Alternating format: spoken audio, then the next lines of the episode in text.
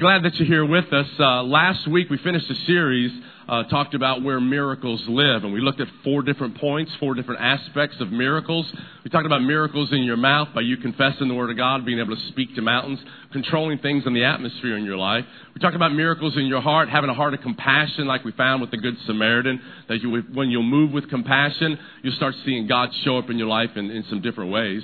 We then finished, or, or I guess on the third week, uh, we talked about miracles in your feet, that you're never going to have or see anything until you kind of put action to what you're believing or what you're thinking. There, there's got to be a corresponding action to everything that you desire God to do in your life. Uh, the only way anybody gets saved is by believing in their heart and saying something with their mouth. And then we see the action of that in a life well lived for God. And last week we finished talking about this one uh, message that there's a miracle in your money. We really kind of talked about some things along those lines. And, and I said, I kind of concluded the, the, the, the message in the series to say, hey, I think that, you know, sometime in the future we're going to, we're going to kind of hit this money thing one more time. And, and I just sensed the nudge of the Holy Spirit that we're going to kind of delve into that one more time this morning.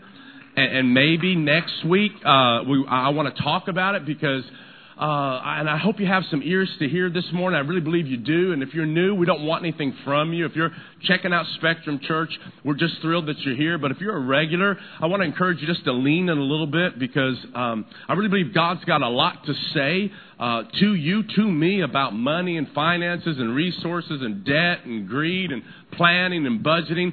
In fact, when you read the New Testament, there, there's about 35 to 38 individual parables that Jesus taught in, in the red letters, Matthew, Mark, Luke, and John. 16 of those 35 to 38 parables, again, all depends on how you count them. You know, they're, they're, they're, talked about in each of those parables. But 16 of 35 or 38, Jesus talks about money and resources and, and what to do and greed and, and avarice in our heart. And, and, and so it's huge. And, and you know, it, everybody in this room, it took you money to get here this morning. You're living in money, a house, a, a condo, a, a, an apartment. You're, you're living in something you got to pay for. So Jesus knows, God knows that we deal with this every area of our life and in every aspect of our life, and you can't separate you from your money. It's impossible. We'll talk about some things this morning that maybe you've heard before, uh, maybe you haven't heard before. And again, we don't want anything from you. I'm just trying to give you some good news that's going to be able to change your life. Does that sound all right, everybody? I wish some people had talked to me about this maybe a little bit more when I was younger. I was raised in an environment, a Christian home. I think I've told a lot of you that before. And so when it comes to giving, when it comes to generosity, it's second nature to me. My grandparents did it. Kimberly's grandparents did it. My mom and dad did it. Kimberly's mom and dad did it. I grew up in an environment where giving was no big deal. I saw it. I saw it exercised. I saw it. We talked about it regularly and so it was no big deal. Maybe you haven't come from that same experience, and, and so your ramp up will, will, will, be a little bit where you need to get some information, and, hopefully uh, today and maybe next week uh, will be uh, a little bit of uh, uh, uh, a little bit of sauce, if you will, on your hamburger or steak, where where you get a chance to see that God really wants you to, to, to partake of what He has so that you can walk maybe in a realm you haven't walked before. Come on, jump with me. I'll have some scriptures on the screen and some points. I want you to write them down. I think they're going to help you. Uh, look with me to Luke chapter 8, verse 1 through 3. I'll, I'll, read it from the Amplified Bible. So if you got a phone, maybe you want to write it down, mark it in your, in your YouVersion phone app. Look at this now. Soon afterward, Jesus went on through towns and villages, preaching and bringing the good news of the gospel of the kingdom of God. That's what he did. He went from town to town, teaching, preaching, healing. It says, and, and, the 12 apostles were with him. So he, he, had a, he had a posse with him. He had a group with him. He, he, he had these guys with him that traveled everywhere. Um, I don't know about you, but I haven't got a staff of 12. Uh, we've got preschool staff and we've got some staff here, but I haven't got a staff of 12. Pastor Diego has a very large staff. And, and maybe you're working in an environment, maybe you're working in a business and you've got employees, and we have several business owners here. Um, let me ask you a question. How much, do, how much do you have to pay those 12? What kind of insurance do you, do you have to do? What kind of, you know, money to the 401k? Uh, Jesus asked these guys to leave their family, to leave their family and come travel with them. Do, do you think Jesus just said you're on your own? Uh, uh, make it or break it. Uh, you're, you're, you're eating uh, uh, beans and rice every day, and, and if you get any money, okay. I don't think so. I don't think that's the Jesus life. I think the Jesus life is if you follow him, he's going to take care of you. So I, I believe Jesus is taking care of Peter, James, John, Andrew, Bartholomew. I believe he's taking care of them. I believe they're sending home. To, I, I believe they're money. I, I believe they're sending, actually sending money home to Mama and the kids while they're out doing the Lord's work. So kids aren't tainted. Oh, you're going to serve Jesus? Get ready to be poor. Go to church? Get ready to be poor. They're going to take all your money. Don't get a good job. Don't go to school. Don't get an education. Don't have your own business. Just come to Jesus. Give it all away. Be poor. That's not the gospel. Keep reading here, verse 2. And some of the women who were cured of evil spirits and diseases, keep that in your mind. Keep that in your mind. Mary called Magdalene, whom seven demons had expelled from her. Uh, she was a mess. And Joanna, the wife of Chuza, Herod's household manager, and Susanna, check it out, and many others. Luke, the doctor, is very precise as all physicians are. And Luke writes several women who followed with him, lists their names, but then he says, and many others, come on, and many others who ministered to and provided for him. Who's the him? Come on, somebody say Jesus. Who ministered to and provided for him and them, him and them, him, Jesus, and them, them apostles, them apostles, out of their property and personal belongings. When I was a kid, I used to think that Jesus would just kind of go up and kind of like Shazam and, and come on, we got In-N-Out for everybody and, and, and then kind of come over here and go, so voila! And, and, and it's got Macy's latest robes and, and Birkenstock sandals for all the boys. That's not what happened. And that's not what happens to you.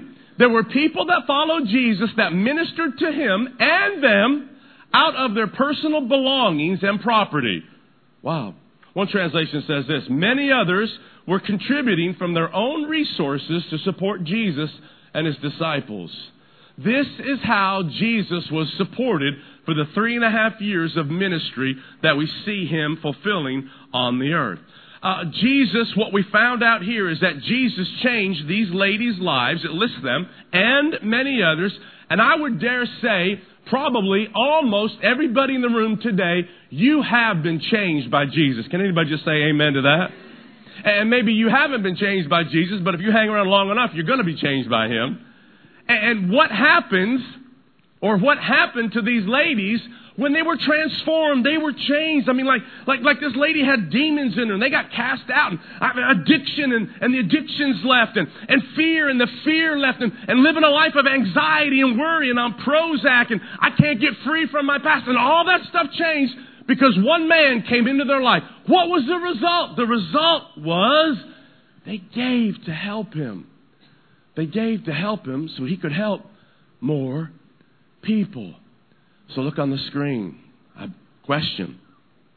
If Jesus has done something for you, don't you think you should do something for him and his work? I really believe you should. I really believe it's just that you've changed me, you've helped me. And not just to thank you, but now I want to help you reach reach more people. You know what's kind of crazy when you read, again, Matthew, Mark, Luke, and John? You'll see this, or let me say it this way you won't see this ever one time, except one encounter that we'll read about in a little bit from Matthew 22. Never in the Gospels did Jesus ever ask anybody for money. Never one time. We'll talk about that a little bit, why that reason is. But I really believe that Jesus knew something maybe a lot of us don't know, or a lot of us haven't walked in yet.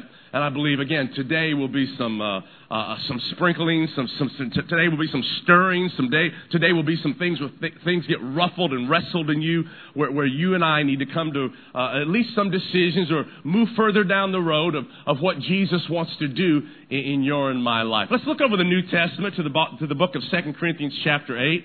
Uh, this is the Apostle Paul. If you don't know, the Apostle Paul wrote about two thirds of the New Testament. He wasn't an original disciple, but he got saved and he gave his life to the Lord uh, when he was persecuting the church. And, and I like what somebody said God slapped the S off his name from Saul and got him a new name, gave him a P for Paul. Come on, somebody. How many know?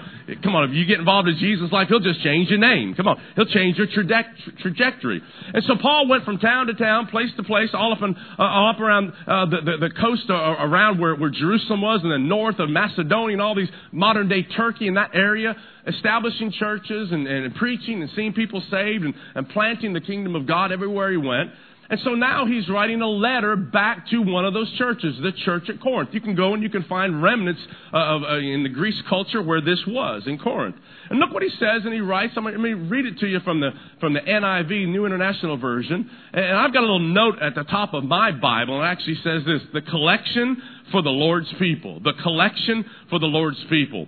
And so you all that are familiar with chapter, uh, 2 Corinthians chapter 8 and chapter 9, the entire two chapters, the apostle Paul is dealing with money. He's dealing with resources. He's dealing with what you should think about it, what this one church did, and what I'm asking you guys to do. And he was, if you will, he was kind of putting the, not, not the screws, but he was putting not even pressure. He was, he was giving the Corinthians an opportunity to see what another church was actually doing.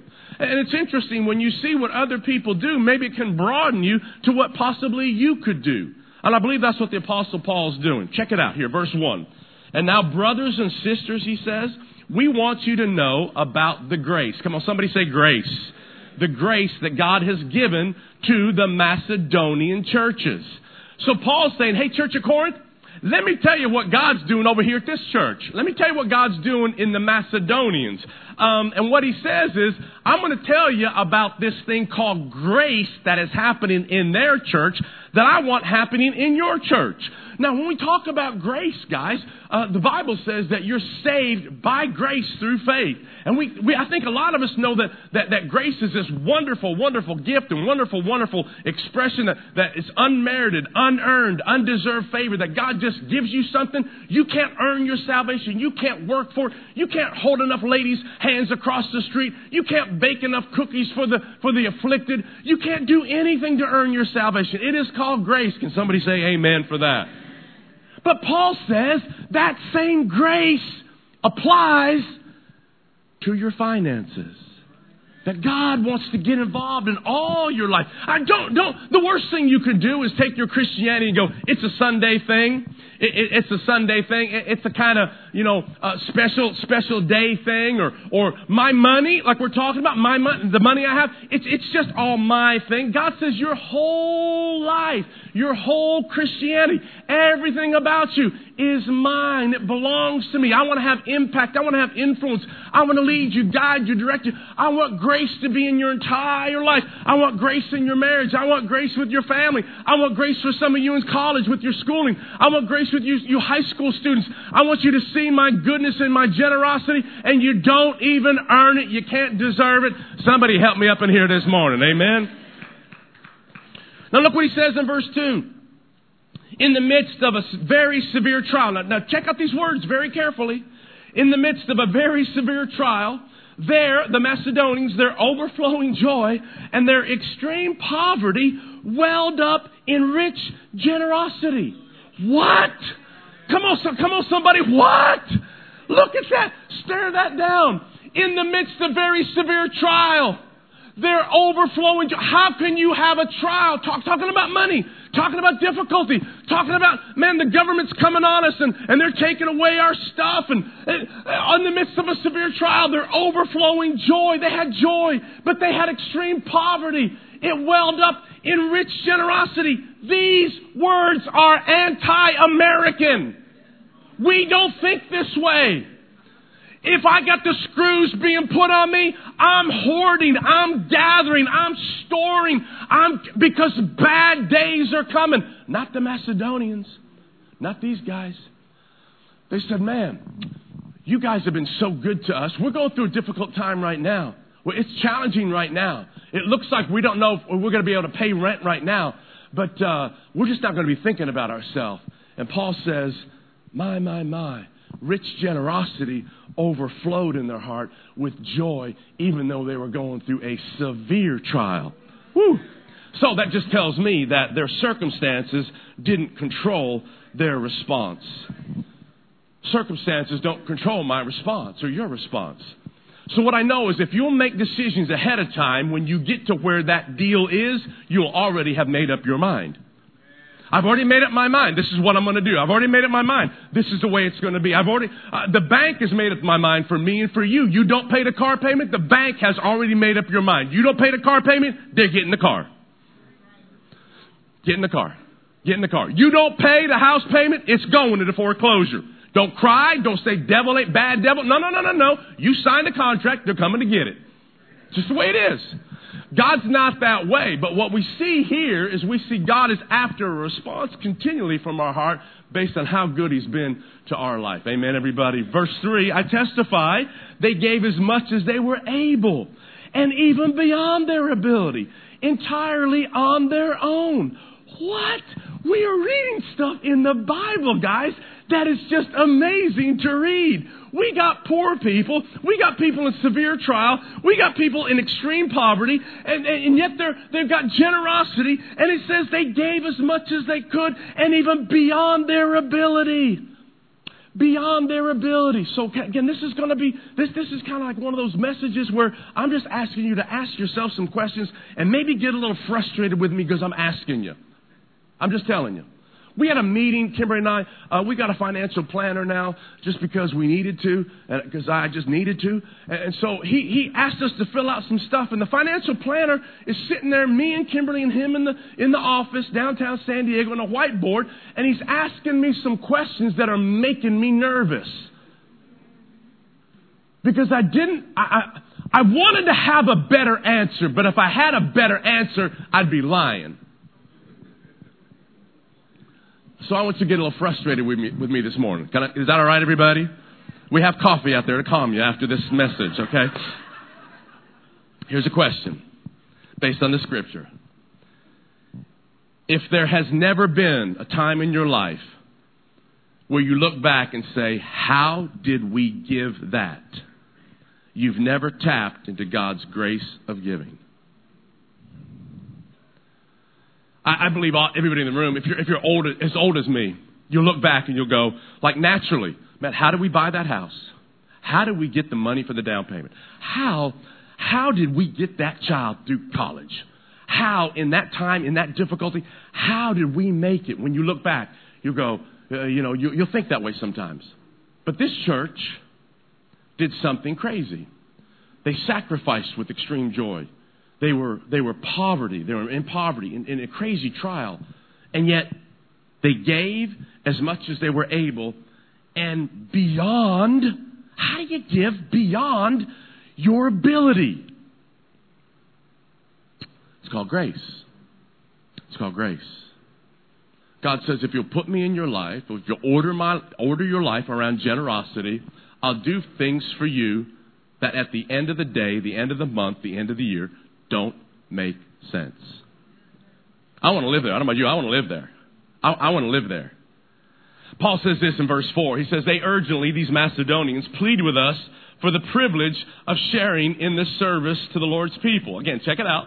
Uh, they, they, they, they, they, pray, they earnestly plead with us that they wanted to help, they wanted to share. They plead, I don't know about you, but I read that going, you got to be kidding me. Ple- people were pleading the Apostle Paul and Titus, the other guys that were there, to, to actually say, We want to help. Here, come on, we're, we're pleading. Take my money. Come on, come on. Have you ever, take my money. I want to give more. It's a privilege. It's a privilege to give so the work of God can go on. That's what he's saying. This church viewed their giving as service. It's amazing. They viewed their giving as service. They didn't say, I serve God on Sunday or I serve God in, in this area or I serve, I, I serve God in every area of my life, including, including my giving. The privilege of sharing in this service to the Lord and the Lord's people. Uh, we'll just finish here in verse 5. Look what he says. He says, And they exceeded our expectation, Paul says. Man, these Macedonian church, wow, we, we can't believe they did what they did. They exceeded our expectations. Here's the key. Don't miss it. Here's the key right here of the whole thing. And you're in my life when it comes to living generous and when it comes to having open heartedness and open handedness. I don't want to have an open heart without an open hand. I don't want to have an open mouth without an open hand. I want to have it all. I want to do it all. I want to live right. I want to be right. I want to act right. I want to give right. I want to pray right. I want to, I want a life that's just right with God, a life that's open to God. Here's what he says. They exceeded our expectations because they gave themselves first of all to the Lord and then by the will of God also to us. They gave themselves first to the Lord and then they gave themselves, Paul says, to us. So, based on this, guys, here's what I say. If God has you, He has everything that you have. This is the issue with money. This is the issue with stuff. This is the issue with possessions. This is the issue with retirement accounts. This is the issue with savings accounts. This is the issue with all my money is do I view it as belonging to me or do I view it as belonging belonging to God? So as painful as the question could be, maybe we could ask this, does God have you or does stuff have you? Does God have you or does stuff have you?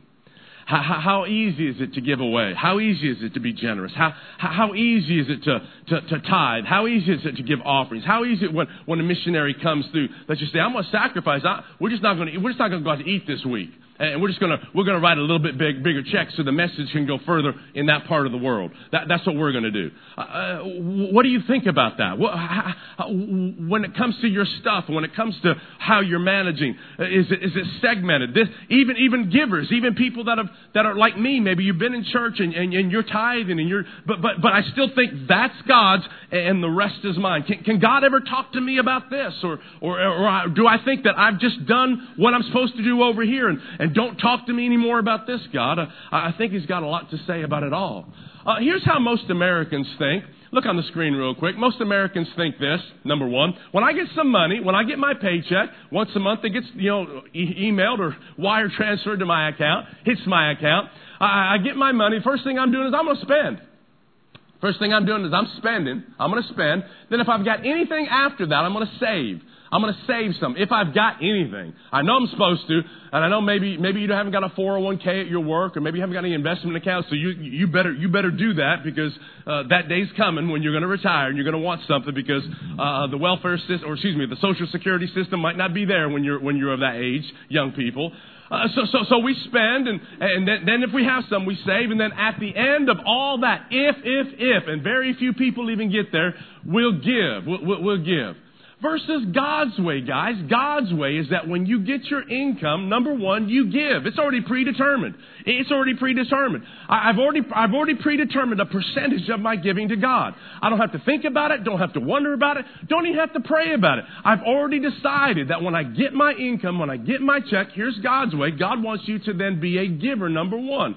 The Bible says this, Jesus tells us that in, in Matthew chapter 6. He says, Seek first the kingdom of God and his righteousness. And he says, I'm going to add everything you need. I'm going to take care of everything you need. He talks about shoes, he talks about clothes, he talks about lifestyle, he talks about eating, what you need. He's just saying, everything in your life, trust me, I'm going to take care of you, but make sure I'm first.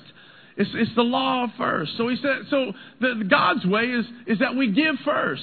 And, and then we save second. Come on, we save second and then we spend last. This is God's way. This is God's economy. This is what God wants to do in your life, where you order your life and you begin ordering your life around God's principles and around generosity. And when you do that, you'll start seeing God show up in your life in very unusual and yet very practical ways. Come on, anybody seen that yourself? I know you have. Last week we talked about the parable of, of, the talents. We talked about it from Matthew chapter 25, where Jesus is telling a parable. And he, he talks about this situation where there was a rich, well, wealthy landowner. And the wealthy landowner is getting ready to go away, the Bible says, for a very long time.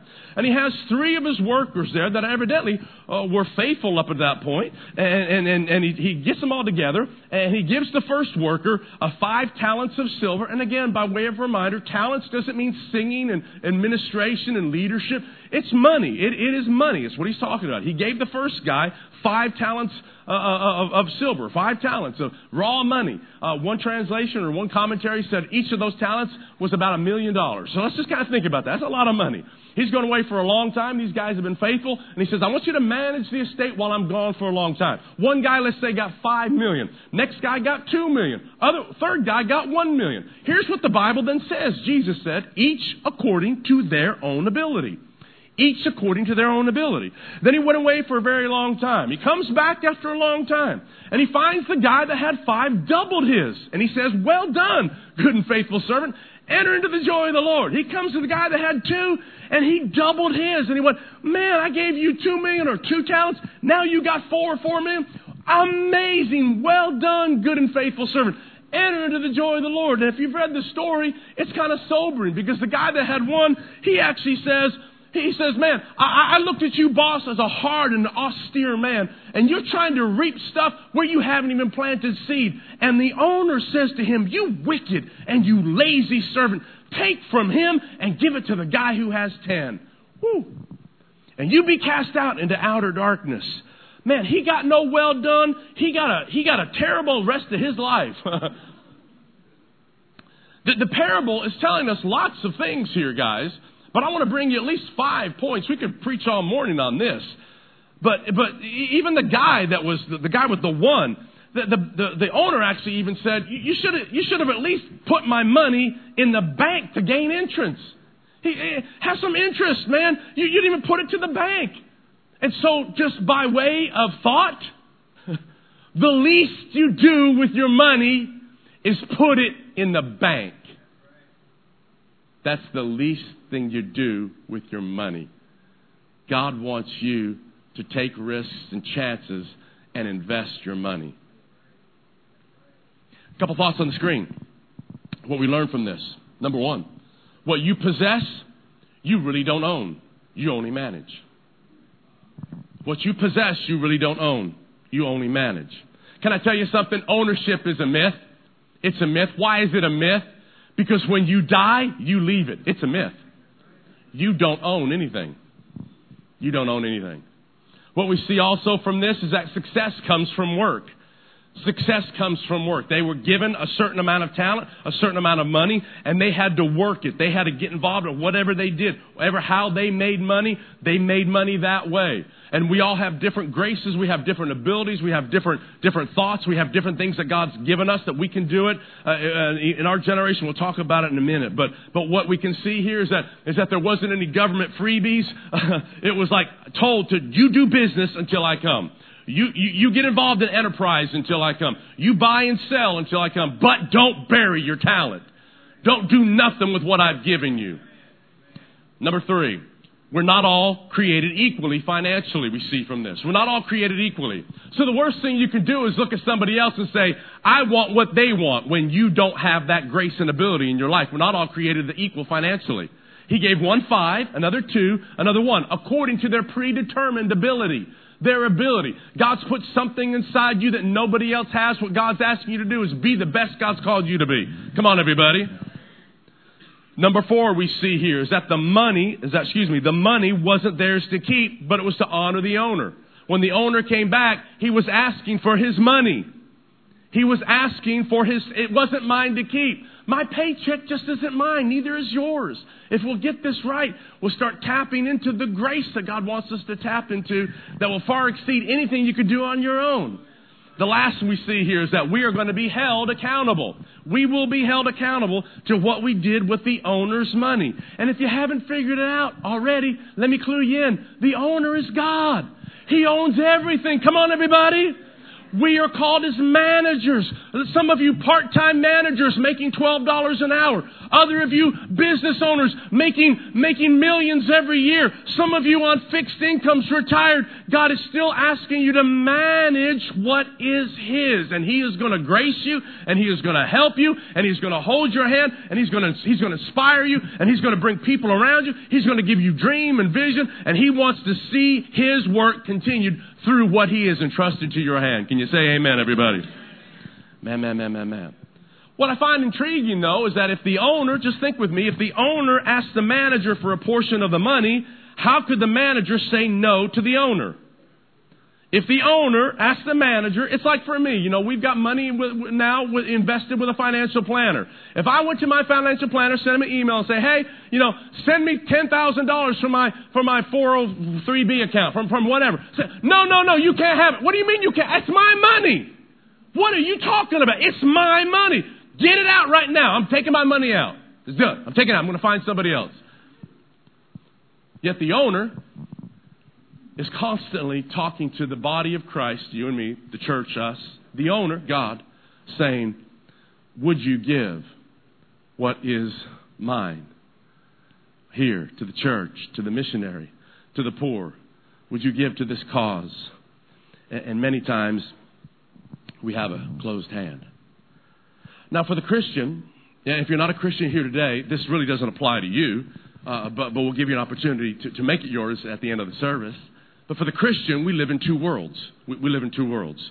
Uh, we live in the natural world uh, that, that God's asking us to do something with our money, much like the parable in Matthew 25, to buy and sell. That's why it, it's prudent to, to have stocks and bonds. And if, if you're a real estate guy or, or, or 401k and mutual funds, uh, that's, what, that's what you need to do. A Dave Ramsey, financial planner, great Christian guy. If you don't know him, look him up, look him up online uh, they actually tell us, financial planners tell us that you need three to six months of your, of your income in a savings account just in case something crazy happens. So, so if you make $5,000 a month, they want you to have fifteen to $30,000 a month set aside. Not an investment account, just set aside just in case something crazy goes on. That, that, that's prudent. But we just don't live in a natural world. We also live in a spiritual world. We live in, in God's kingdom system where He owns it all, and God's asking us to invest some of our money in His kingdom enterprise. What do you mean? Through the church, through missions, through just living a generous life, through having an open, open heart and an open hand to whatever God's placed on your heart, heart to do. Uh, and I'm, I, am convinced that, that if we're going to see, if we're going to stop, or I should say, the, the, the madness of money in our life, we're just not going to have to live in the natural economy. We have to live in a heavenly economy, everybody or else the madness will continue. The angst will continue. The, the, the, the, tension will continue. And God wants you to live free from that when you begin to trust Him in a brand new way. Does that sound all right, everybody? I want to read you something from Matthew chapter 22. It's a crazy, crazy bit of scripture. I'm just going to read you one scripture. I'm going to set it up for you. Religious leaders came to Jesus like they always did, and they were trying to tempt him and test him and, and catch him and, and trap him in, in, conversations. And so some religious leaders came to Jesus and, and they asked him, uh, Do you and your guys pay taxes to Caesar or not? Do, do you pay taxes? And Jesus knew if I say no, the Roman government, and the word's going to spread, the Roman government's going to hear about it, and they're going to come on me. They're going to, they're going to put me in jail for not paying taxes. But if I say yes, my followers, who are mainly just everyday people, they're, they're not going to be digging me too much because the Roman government were notorious for overtaxing and, and burdening, uh, burdening the people. So, so Jesus is a master. He's, he, you can't, you can't trick Jesus. Come on, everybody. And so Jesus says, Bring me a coin. Bring me a coin. And he says this whose inscription, whose image and inscription is on this coin? I, I can see somebody gives him a coin and, and he grabs it and he just, you know, a quarter, you know, a little, and he flips it around. Wh- whose image? Wh- whose inscription is on this coin? Verse 22, excuse me, verse 21 of Matthew 22. Look here on the screen. Passion Translation. Whose inscription? Whose image is it? They said it's Caesar's. It's Caesar's. Then Jesus said, Precisely. For the coin bears the image of the Emperor Caesar.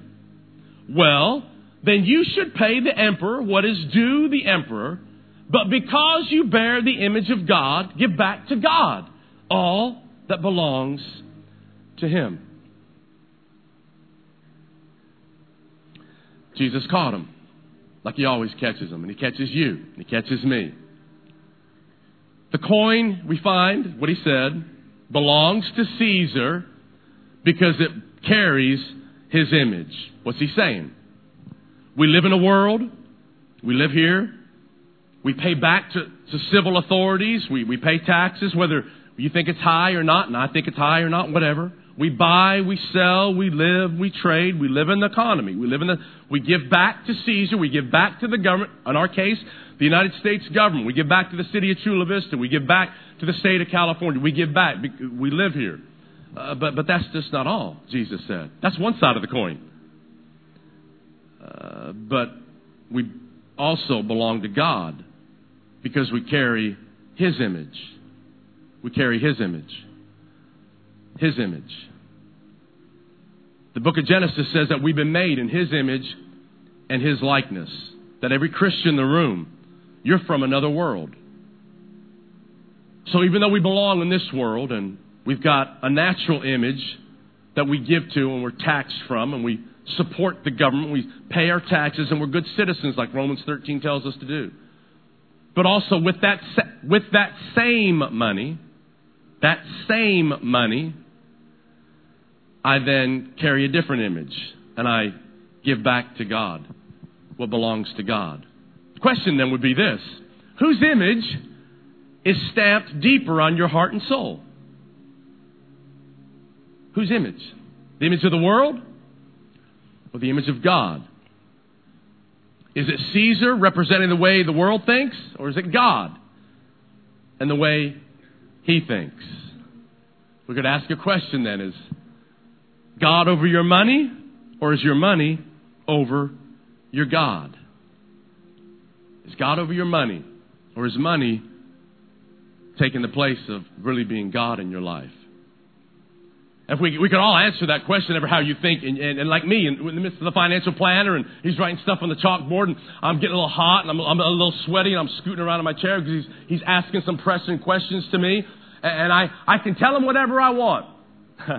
but, I, but, I, but I want truth to come out of me because I want to change. I want to think right about money and planning and what I can do and, and, and, and, and being more generous the, the, the older I get. And, and so the, whose image is stamped deeper on my heart and soul, the, the question, the answer would be, well then, Gary, look at what you're doing with your money right now. Because whatever you are doing with your money right now, that's the image that's stamped on your soul, on your heart. I don't have to wonder about it. It just is. It just is. So if it's God, it's going to show up when I go to my bank account on my online banking. That God's got to be in there somewhere. If God's not in there, God's not stamped on my heart. I've got another stamp. I've got me. I've got the world. And don't, don't take my word for it. Let, let's see what Jesus says in Luke 16 13. He says this No one can serve two masters.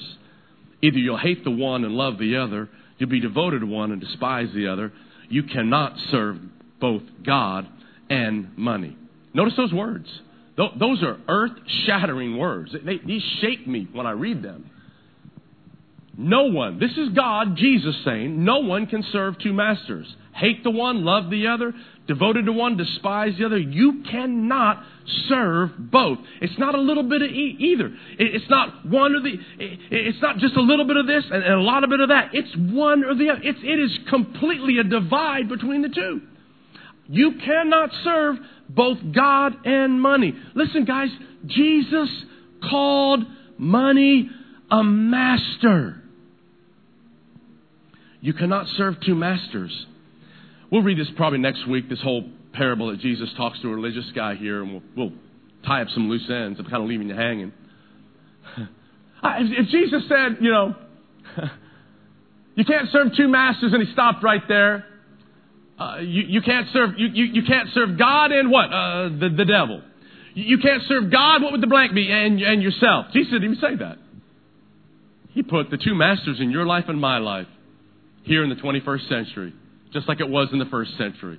The two masters are the same. They've always been the same. God or money. That's the master. So the way you deal with the money madness is to tell it who is master and then to show it who is master. You tell it, money, you're not going to master me. During offering time, do you get tense? Do you get tense? Or do you say, no, I know who I am. I've already predetermined the amount of giving I'm going to give. So, uh, uh, and then if you want me to do anything more, Lord, all you got to do is talk to me because I'm just a manager. I'm just a manager. I'm not an owner. Now, going back to that, the, the, the story that Jesus had with the coin, you know, he, he said something very you know, interesting that you probably picked up on it already. He says, you know, uh, who, whose image, who, whose image is on that? And he asked them before, what, what is the inscription? The inscription and the image, one translation says. The inscription and, and, and the image. Image is a picture, inscription is words. Image is a picture, inscription is words. So here's a question What do you see? What do you see? And what do you say to yourself about money? What do you see? What do you see about money? All those rich people. Oh, yeah, yeah, yeah. What do you say to yourself? Have you been lying to yourself your whole life? And you're cutting off God wanting to move in your life in a powerful way? What's the inscription on your heart? It's interesting. My son, Michael, he's not here today. I'd love for him to tell the story. He, he's a brilliant storyteller, way better than me or Kimberly or any of our kids, I think. He'll, he'll engage you with his stories, maybe not from the stage so much, but just in personal talking to you. He tells a story because he, he, he's a manager at Best Buy. He's second in charge at a Best Buy in Las Vegas. Been working there 10 years, moved up from nothing and just moved up. And he was at a company meeting one time, and I know, they were asking some personal questions, and they, they put him on the spot about, about uh, they noticed him that he's a shoe guy. Come on, how many know shoe guys might run in the family? Come on, get an amen, somebody. He's a shoe guy, and so he says, "Hey, Mike, I know, man, we were out hanging out, not necessarily at work, but out hanging out because you got certain clothes you got to wear at work. You know, black pants, blue shirt, Best Buy, black shoes. You know, but when we're out, man, I noticed you, you like shoes, man. You got shoes all the time, man. What's up?" And put him on a spot. He said, "Well, here, here's the deal. Here's the deal. When we moved down here in, in 2000, in 2001." He said, I went to Bonita High School. Well, he went to Eastlake for a while, and then he transferred to, to, to, Bonita. He said, I went to, I went to Eastlake, and we had just moved here from Canada, a small town in Canada. And uh, he went to gym, and, and went to gym class, and, and he had his tennis shoes on, right? I don't even know what they were, but we, come on, we were not rolling any kind of money, so he had some off-brand tennis shoes. And, he, and, he's got his tennis shoes on, and so he took off his jeans and put on his, his, his shorts for, for, you know, working out. And he said, all the guys made fun of me, like, you're wearing those? And they, they made fun of him. That was stamped on my son's heart.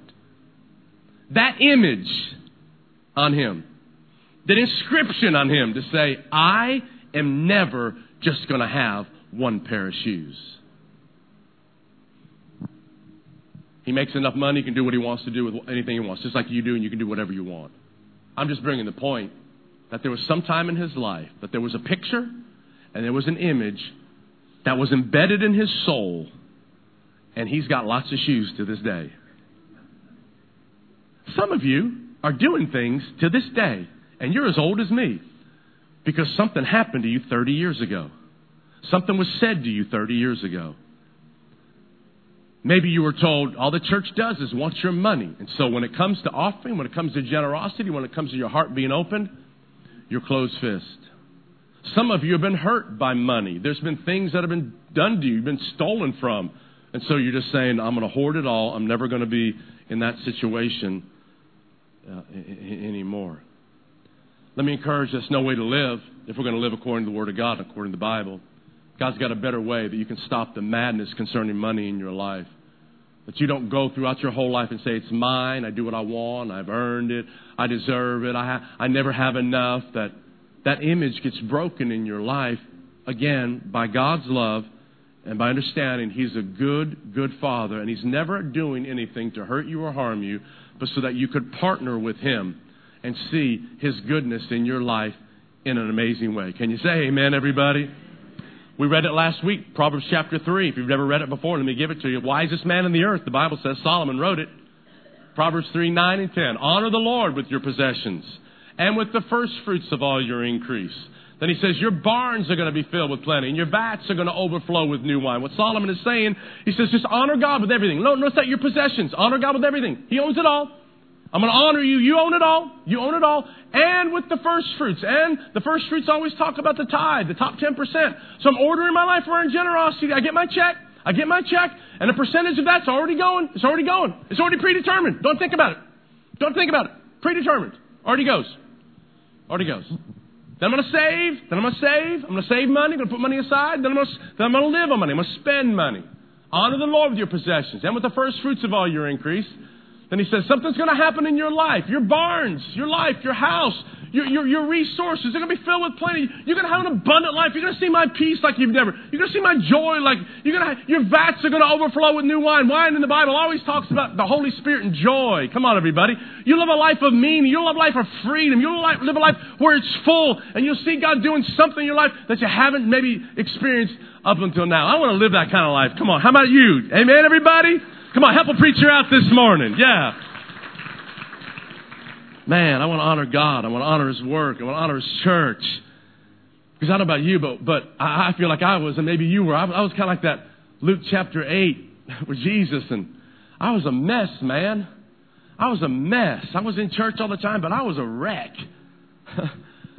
And Luke chapter 8, man, it's like Jesus got me delivered, man. Like those women. He delivered stuff out of my life. And so my life is like, God, here it is. Here's the keys. Here's the checkbook. Here it is. It's all yours. Help me manage what you've given me. If you've given me five, two, or one, it all belongs to you. Help me, give me some wisdom with investing and things and common sense and that. But it's not just the inscription of the world, and it's not just the image of the world that I bear. I bear your image. I bear your likeness. So help me, help you, let the gospel go to some more people who are just like me, a 20 year old redneck in Tennessee whose life was going nowhere. And Jesus came in and invaded my space, and I just said yes. And he's taken me on a journey for the last 39 years that I'm so excited. And Jesus is the same. Come on, somebody. Yesterday, today, and forever. And he'll do it for you. Can you say amen, everybody? Come on, help me out. Say amen, everybody. Yeah, bow your head, close your eyes, no one looking around. Would you do that? Give everyone the right to privacy right now. This is probably the most holy time in the service. We've worshiped real well. You sat very respectfully and listened to the Word of God. But perchance there's anyone in the room today that you're far away from God. We said a moment ago, we don't want anything from you, but we do want you to consider giving your life to Jesus Christ. Whose image is stamped in your heart? Is it yours only? Maybe you've never heard about God. Maybe you've heard about Jesus. Maybe you're away from Him this morning. Maybe the image has been stained. When I was a kid, we used to go to the train tracks and put pen, pennies on the train tracks. And they would, they would squash out the, the image of, of, of the penny. We'd pick them up and just put them in our pocket and laugh. And seems like so many times that's what happens in the world. The world and pressure and things just takes away the image of God. It gets, it gets marred. It gets stained. God wants to show you again how the image of His life and His love can come penetrate your heart right there where you're at. No one looking around, no one moving for just a second. What we do around here, we don't have you stand up, we don't have you come to the front.